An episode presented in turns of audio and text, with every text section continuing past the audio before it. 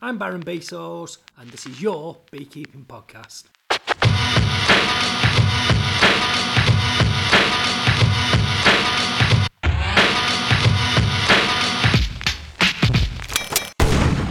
Yeah, baby, buzzing. Hi, all. I hope we're all social distancing and sticking to the guidelines, we're all well. Right, I have had numerous emails. Firstly, asking why I've not put any more podcasts out, and we'll get to that reason at the back end of this upload. It's nothing sinister, it's just that I needed it to work hand in hand with something what I'm trying to do. And secondly, what am I doing with my bees now that the coronavirus or COVID 19 has reared its ugly head? Now, before I start, let's have a disclaimer. This is what I've opted to do and I'm choosing to do. I'm not telling you to do it. Always what I'm putting out there is what I'm doing with my colonies. It's not the Holy Grail or the gospel of beekeeping because I know there'll be experienced beekeepers out there already putting a plan for the colonies. This, I suppose, is aimed at new beekeepers. And if they're struggling and they can't get to the partner or the mentor who's helping them keep the bees. We're in strange times, and due to the restricted movement down to coronavirus, COVID 19, as long as your approach is logical and educated, you still can go and tend to your colonies and sort out your bees because bees are classed as livestock. The problem people are having, and it's not the experienced beekeeper with the newbie, is more often than not, they go down to the colony with their mentor or an experienced beekeeper and they pop open the hive and they'll point them in the right direction.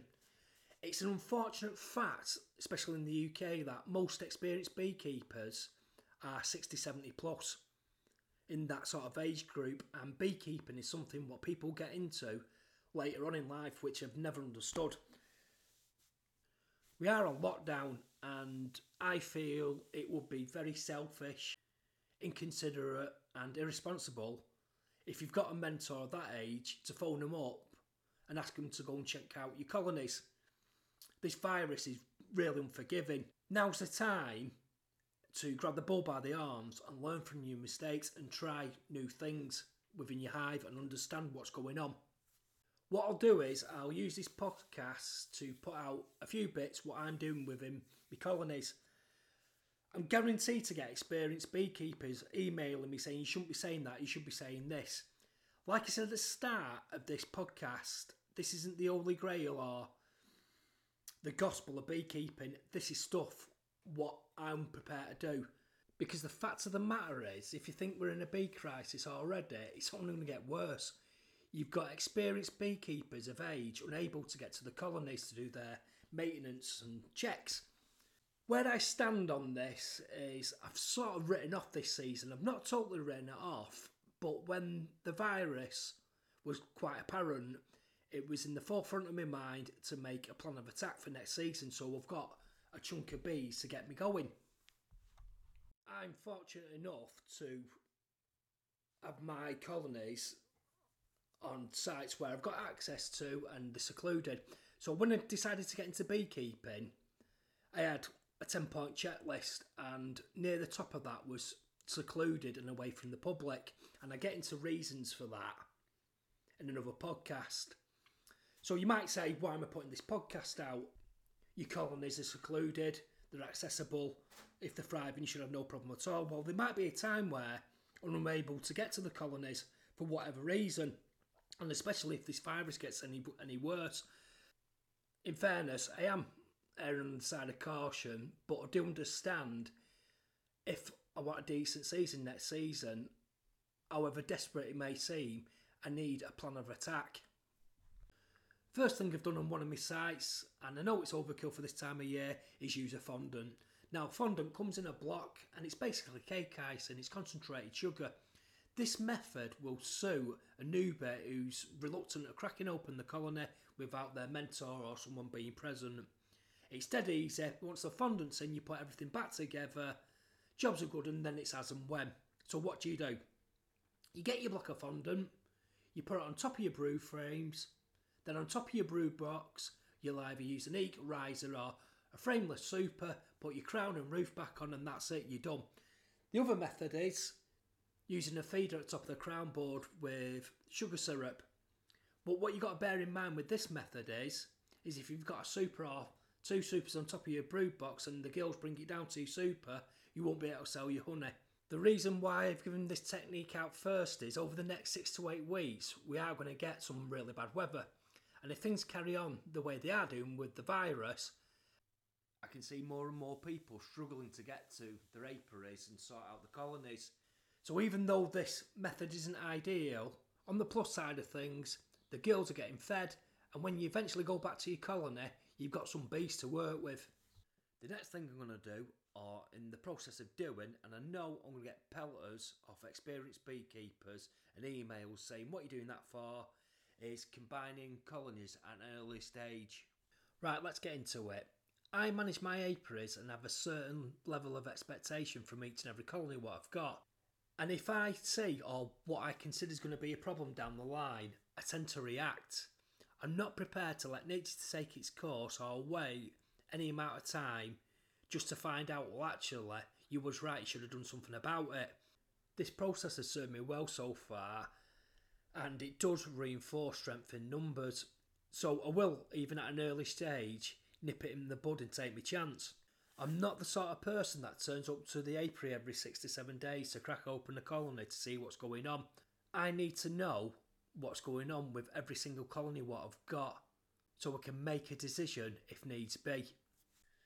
Now, I have spoken to quite a few beekeepers about this, and everyone's entitled to their own opinion, and I'm not going to knock or slate anyone who disagrees with me.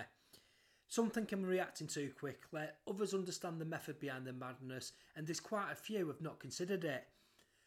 Also, to take into consideration, there's quite a few variables to sling into the mix, like the position of the hive, where they're getting the food source from, and is the robin amongst the colonies. The list is endless. All's what I can say, this process works for me, and what's good enough for one beekeeper, another beekeeper isn't going to entertain. We've all got our little tweaks and our little plans and strategies we try and put into play to give us strength amongst the colonies. Now, if you've got an opinion on this, don't forget the email address. It's baronbesos at yahoo.com. Drop me an email and let me know your thoughts. Last thing I'm going to do for now is I've got six colonies with six exceptional queens. I've been really blessed, to be fair. And I was toying around with this idea last week, and because of the coronavirus, I didn't get round to doing it. So my intentions are I'm going to get these colonies, double up on the brood boxes, bang a super on, and remove the queen excluder and leave them to it. At some point, I am going to go back to the colonies and I'm going to use at least, say, two, three of them for breeder queens and do a bit of grafting. But that's for another podcast at another time. For now, I just want to see him flourish. I did say at the start, I have had quite a lot of emails asking when I'm putting more content out. And I have done a series of podcasts. And it's just unfortunate that the lockdown and the restrictions have come at this point because the people who agreed to do the podcast have also agreed to do something on YouTube. So we had a visual aid to marry up with the audio, and you could use them both as a reference. Now, I've gone back to the people who have done the podcast, and a majority are wanting to wait until the visual comes out to marry up with the audio. So, because that's a series, and I don't want to put stuff out of sync out on the podcast, I'd rather put it out in one block so it runs one after the other. That's going to be shell for now. Saying that though, I have been working in the background, and over the next couple of weeks, there will be content out there for you to listen to, and it'll be coming thick and fast, so just watch out for that. Right, I hope you're all sticking to the rules, you're all using social distancing, you're all safe and well. If you are unsure about dipping into your hive, rather than phone someone up and potentially put them at risk, please use the fondant method.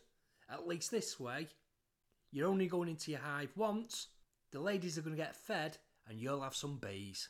Follow me on Twitter at Baron Bezos. Thanks for listening.